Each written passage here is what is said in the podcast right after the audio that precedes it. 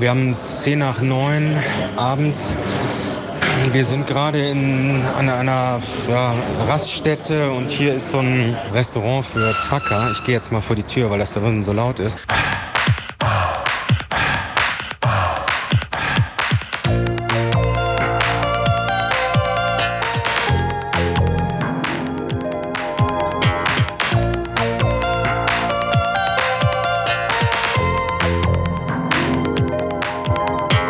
Sind heute Morgen sehr früh gestartet, weil wir nach dem Tag gestern, wo wir so viel Zeit verloren haben, heute mal Kilometer machen wollten und sind so um vier aufgestanden und halb fünf losgefahren. Dann haben wir irgendwo noch so einen Laden gefunden, das hatten wir schon mal gemacht. Da machen die so einen Frühstücksbrei. Wir wissen nicht, aus was der ist. Das ist so ein, so ein Haferbrei mit Zimt, ähm, Kokosraspeln, Zucker und das ist so sehr nahrhaft. Da essen wir immer so anderthalb oder zwei Stück von.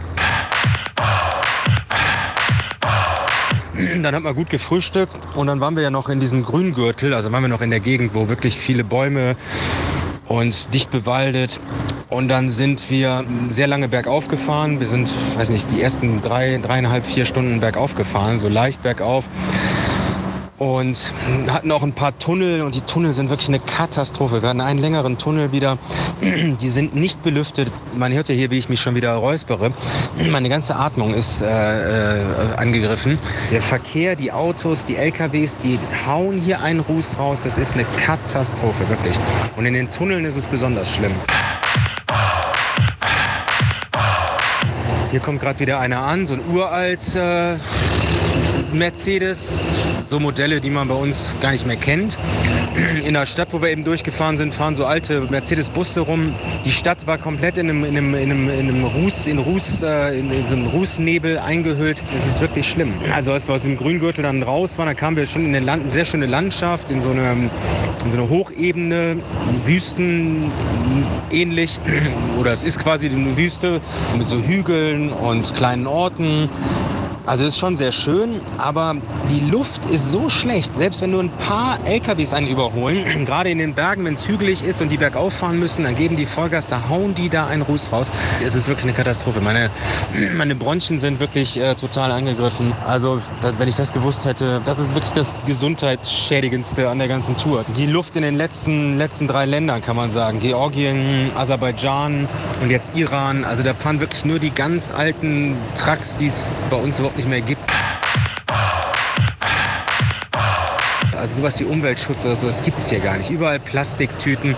Jeder will einem hier eine Plastiktüte andrehen. Wir, die verstehen gar nicht, warum wir keine wollen. Aber wir sind heute wirklich weit gekommen. Dann hatten wir Glück mit dem Wind, der kam von hinten. Und dann sind wir richtig flott gefahren. Und jetzt haben wir eben festgestellt, wir haben unseren äh, Kilometerrekord. Wir haben über 300, weiß nicht, 320 Kilometer gemacht. Und waren über zwölf Stunden auf dem Rad. Aber ich muss sagen, das merke ich natürlich dann auch. Also meine, mein Gesäß ist, äh, wird natürlich davon nicht besser. Es ist echt schmerzhaft.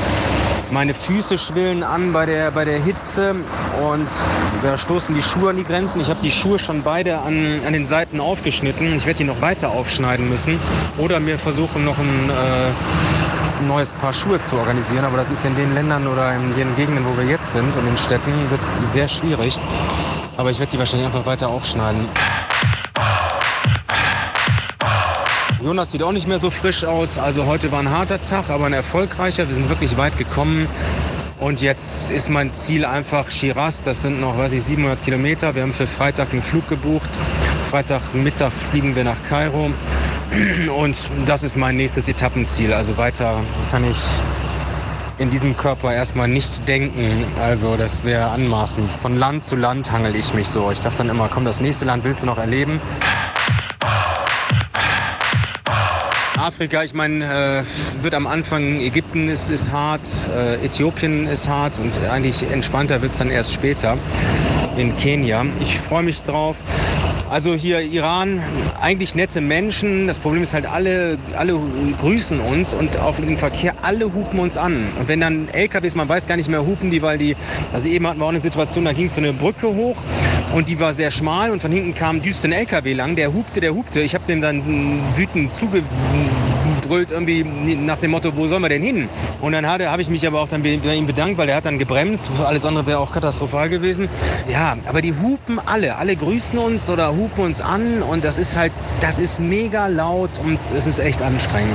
Und man könnte denken, wir sind da irgendwie in der Wüste, aber also hier ist auch, ich weiß nicht, hier ist so viel LKW. Jonas sagte eben, also hier ist die, man hat das Gefühl, hier sind kaum noch PKWs, die sind nur LKWs. Also ich weiß nicht, ähm, ob hier der äh, Wirtschaftsboom ausgebrochen ist oder was die, was die alle hier ähm, machen und transportieren, aber es düsen nur LKWs rum. Aber wie gesagt, äh, die dreckigsten der Welt. Hier ist kein größerer Ort in der Nähe, weil wir den, größeren, die größere Stadt haben wir, da sind wir weitergedüst und jetzt sind wir hier an so einer Raststätte und wir gucken, dass wir uns hier hinter dieses Restaurant, da ist so eine, so eine alte, brachliegende Tankstelle, da werden wir irgendwo unser Nachtlager aufschlagen und einfach äh, Isomatten, Schlafsack, schlafen. So, ich melde mich mal hier direkt von der Landstraße quasi. Also der Tag fing für mich bescheiden an. Ich habe meine, mein Gesäß hat heute so wehgetan. Ich habe heute im Vormittag keinen Spaß gehabt. Ich habe nur Schmerzen gehabt und äh, es wurde nicht besser. Und dann, ja, dann haben wir immer Mittagspause gemacht. Dann wussten wir aber, dass der Wind stärker wird und von hinten kommen wird. Und jetzt haben wir, nachdem wir in so einem Restaurant was gegessen hatten, haben wir schon eine Stunde so einen Rückenwind, dass wir nicht treten müssen und wirklich mit 50 dahin rauschen. Und da habe ich mir gedacht, da kann ich auch während der Fahrt mal was sprechen. Das macht echt mal Spaß. Also wir haben wirklich so eine Düse von hinten. Das, also das habe ich noch nicht erlebt über so einen langen Zeitraum. Und es geht noch nicht mal groß bergab. Es ist, wir sind auf so einem Hochplateau. Und äh, ja, jetzt sind wir relativ früh an unserem Etappenziel. Und dann werden wir noch ein bisschen Zeit haben. Dann kann ich mich mal ein bisschen um mein, meine Problemzone kümmern. Ja, ich will nicht zu negativ sein. Meine Freundin ist, glaube ich, schon genervt, weil ich immer so aus dem Nähkästchen plaudere und zu wenig, weiß nicht, vielleicht zu wenig Positives erzähle. Naja, mit den Schmerzen, das ist einfach so. Aber ich muss auch mal sagen, ich meine, ich fahre hier seit äh, über drei Wochen mit einem der